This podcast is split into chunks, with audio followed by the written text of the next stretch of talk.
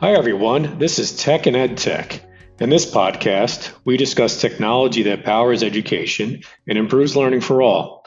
In today's episode, we'll be focusing on AI and data governance for education. I'm your host, Dan Gizzi from Magic Ed Tech, and our guest today is Michael Lyons, Chief Information Officer at Massachusetts Bay Community College. Michael, thanks for joining me and welcome to today's show. Oh, thanks for having me. It's really a pleasure to be here today. Yeah, we appreciate uh, learning a little bit more about you and your background as well. Um, can you give us a little bit of uh, history and how you got into education, and, uh, and more specifically, how you got into your role as Chief Information Officer, your CIO role?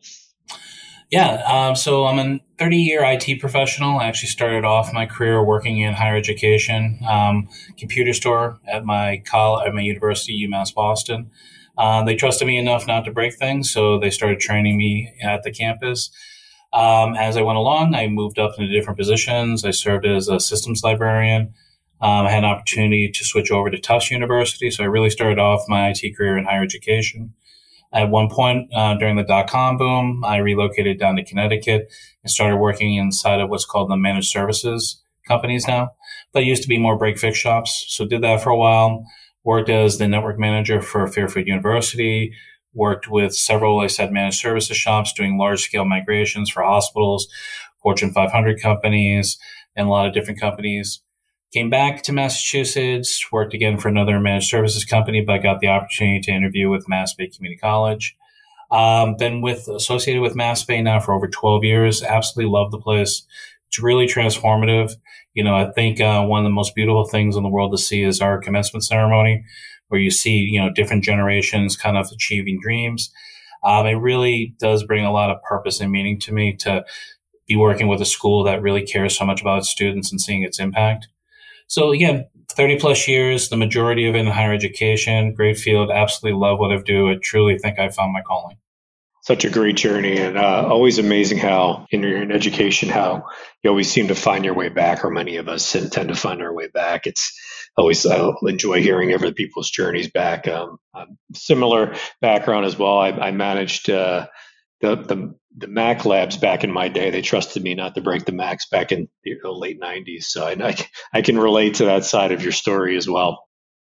Yeah, I mean, it's it again. It's funny that I'm basically walking the halls. I was working for a supermarket at the time, and they just needed somebody big enough who could lift heavy boxes. And then after that, they had enough trust in me not to basically break the, the printers or the computers while I was working on them. So I started off doing Mac repairs with the old Mac classics, and I still have the scars on my knuckles because those chassis weren't really built for a big guy like me. That's funny. That's a great story.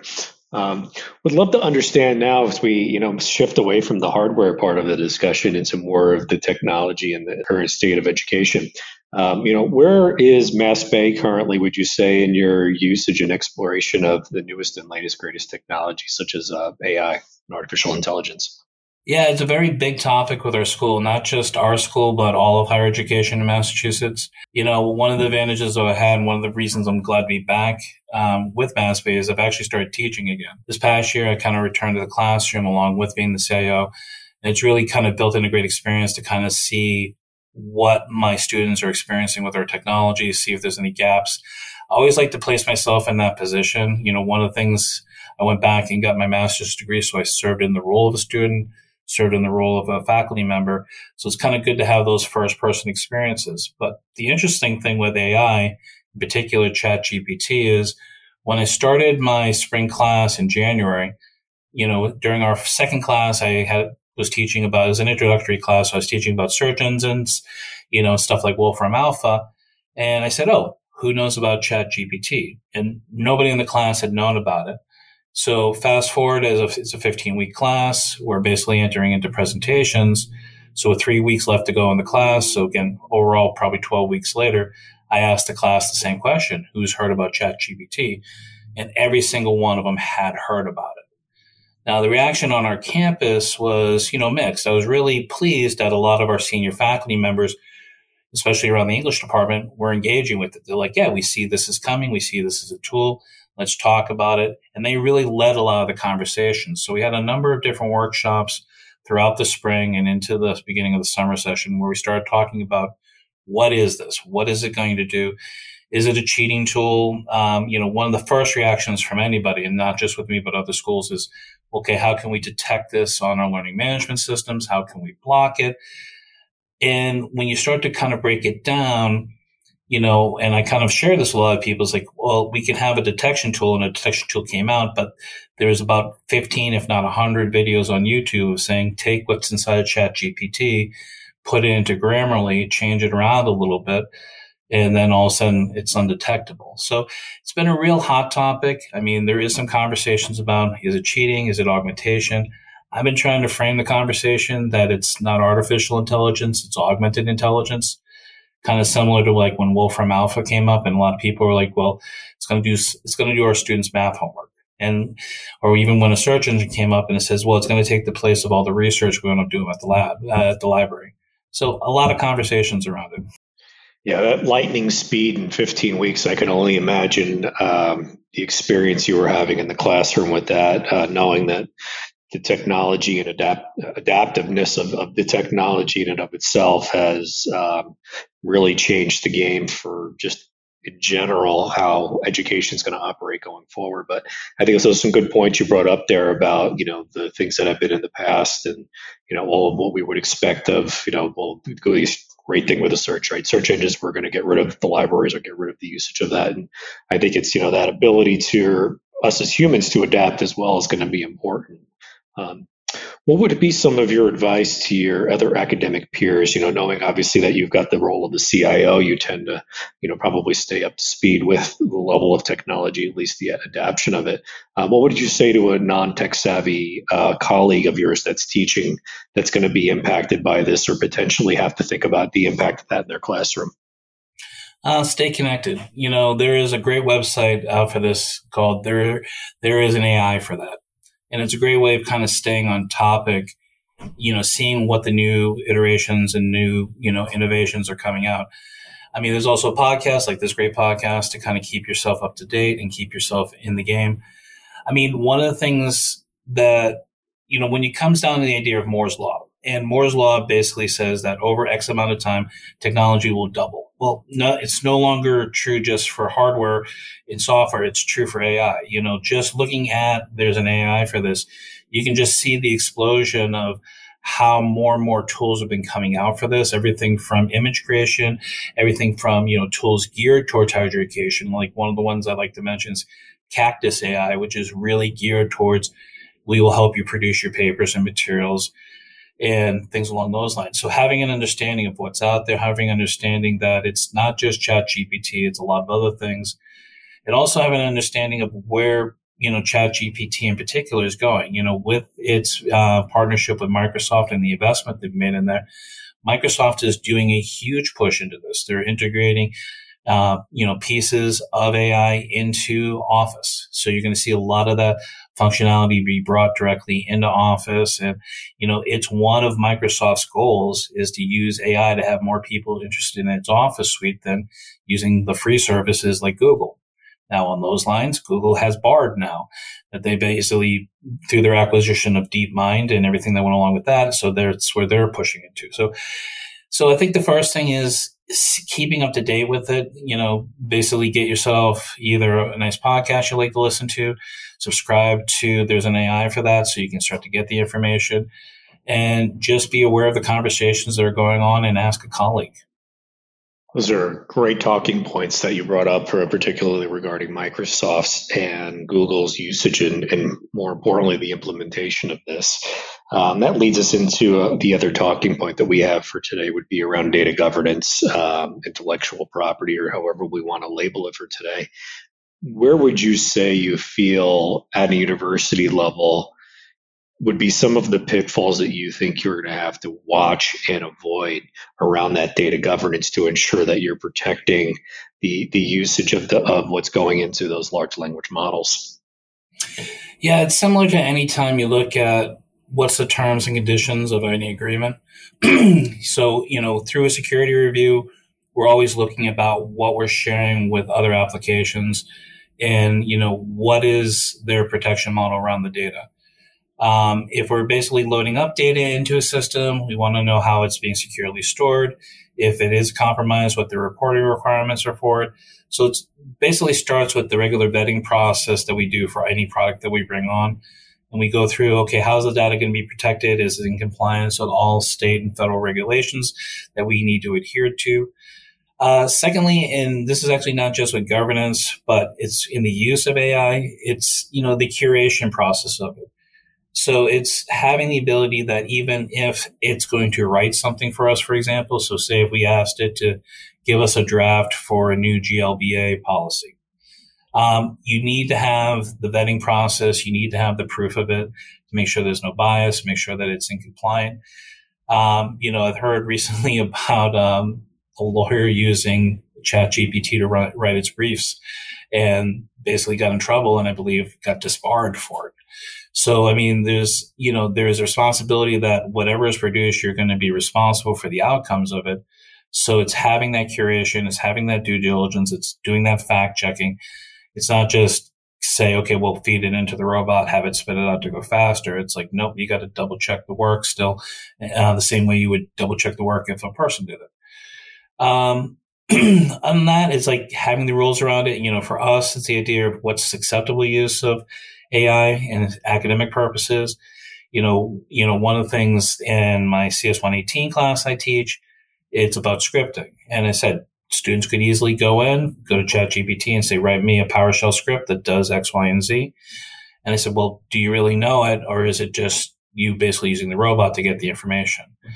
So I think those are all different things that kind of come around it. Um, I think having, for us, having where use of AI fits into our cheating policies and academic integrity policies.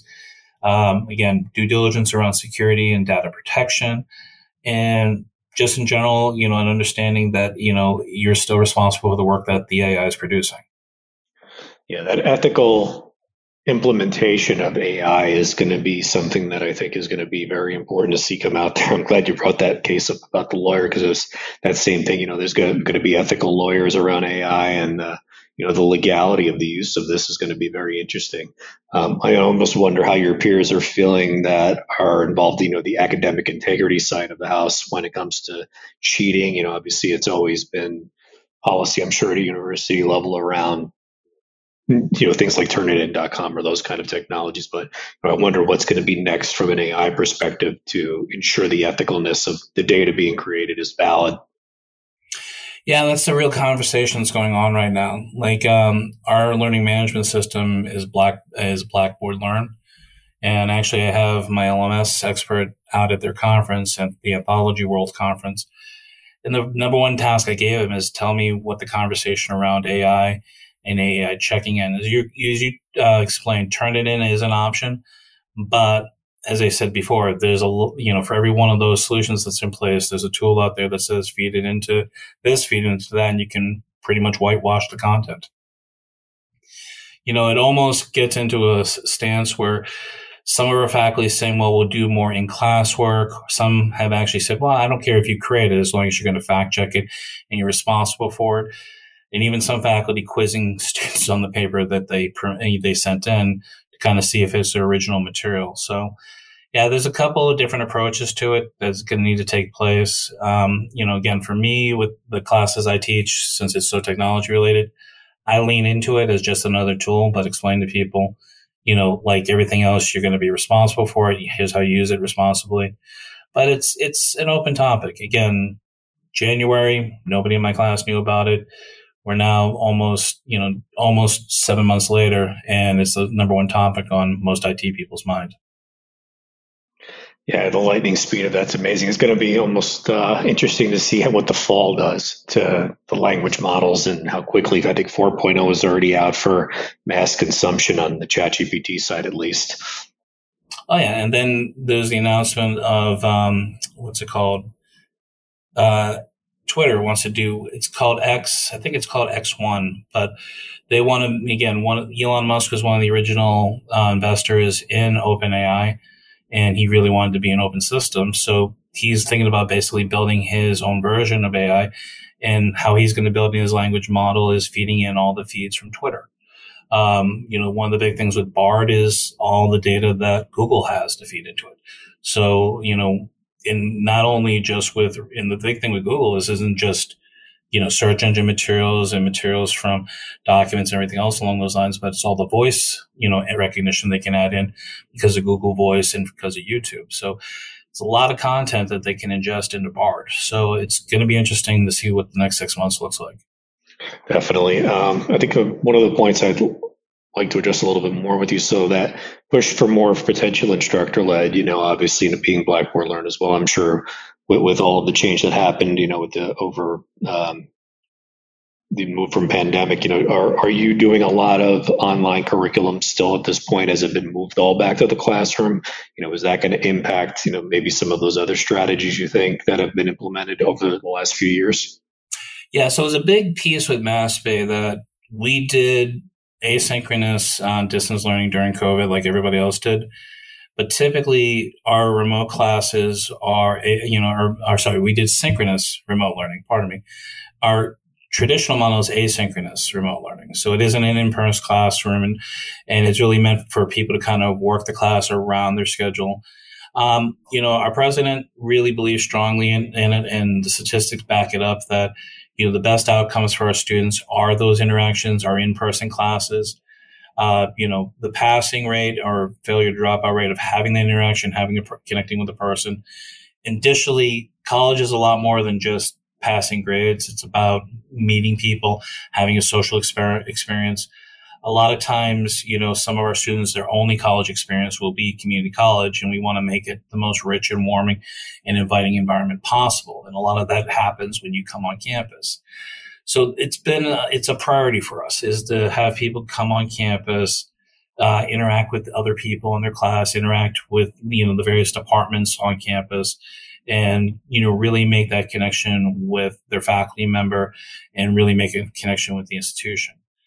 Um, so along those lines, it's like in, you know, it really does open us up to kind of having some more controls around the use of AI because it does open up for that more in class work that's going on that doesn't allow so much to kind of be isolated, being able to submit stuff without having it looked at in other, in other, uh, other ways. So it's one of those benefits that we have in that sense. Um, you know, again, COVID taught a lot of stuff. It taught a lot of around technologies. I think one of the big things that's starting to uncover itself, and this is something I've talked at length with our school is, and it's about a term called tech shame. Um, there's an assumption that, you know, Gen Z students are naturally tech savvy. And the real reality of the situation is they, they they were born with technology, but their interfaces were smartphones, which were really locked down devices and they didn't have a lot of under the hood experience that, you know, with my generation or Gen X or even with the millennials after me that we had. And what happens is they're not used to, you know, getting into more of a traditional desktop computer. They're not naturally inclined to everything. They're just more used to, here's the app. I open it up and the app takes me through the interface, which is good. But, you know, there is some gaps inside of that. So it's a lot of times just throwing more and more technology at them isn't a natural thing for them. It's one of the things with orientation that we're looking at and it's actually one of the things we're hoping AI can help out with. And especially with what Microsoft's doing with integrating more in Office, where you almost have the next generation of Clippy. I know we all hated Clippy, but um, it's having that guide saying, okay, I see that you're trying to do this and create a, a resume, or I see you're trying to do this and create a term paper. And you have somebody who's kind of doing that over the shoulder action, even when a person's not available. It certainly does feel like it's our us Xers time to shine, doesn't it? Uh, we have most definitely come full circle with Clippit. oh, yeah, no, we basically we you know Xers predated the internet. We were the first ones to kind of pick up on it. So yeah, no, it's interesting. It's just it's interesting to kind of see how it's gone. Again, haven't done this for over thirty years. I keep seeing the circles. I'm like, we want all home computers. Now we all want mainframes. Now we all want home mobile computers. Now we want everything in the cloud. And it just goes around and around and around. And so again, Clippy's getting his comeback on us right now. With, with that in mind, uh, you peer into the crystal ball and you're going to give some advice to your peers out there that may not have uh, experienced the teardown of the machine. What's some of that advice that you're going to give to them? So, um, well, again, it, what happens today is going to happen again. So the idea is the foundations of what we do is always going to be the same. how do we get people what they need to do their work? Now, again, that can take a lot of different forms and you know, but the basic practices of it stay the same. You have to protect your data. You have to have backups of your data. You have to make sure that you're not going to compromise your data. You got to make sure that the end user experience is a good end user experience. I think a lot of times with some uh, organizations, they want to get so tech heavy that they kind of lose, you know, the, the bottom part of their audience where it becomes too complicated to it. So we always really emphasize the need to be customer focused. We want to build a customer focused IT organization. And again, the more and more we can do kind of tools, whether they're videos, whether they're stuff like AI that's augmenting, helping along, I think it's going to help out an awful lot.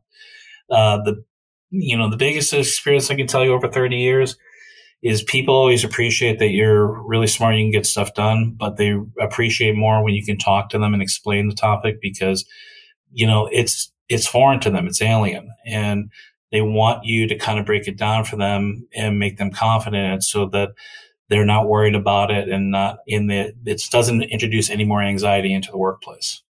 Does that make sense? It does. Michael, thank you for joining me today on the latest Tech and Ed Tech podcast. We appreciate your insight and look forward to you and our audience joining us in future podcasts. Well, I appreciate the opportunity. Thank you so much.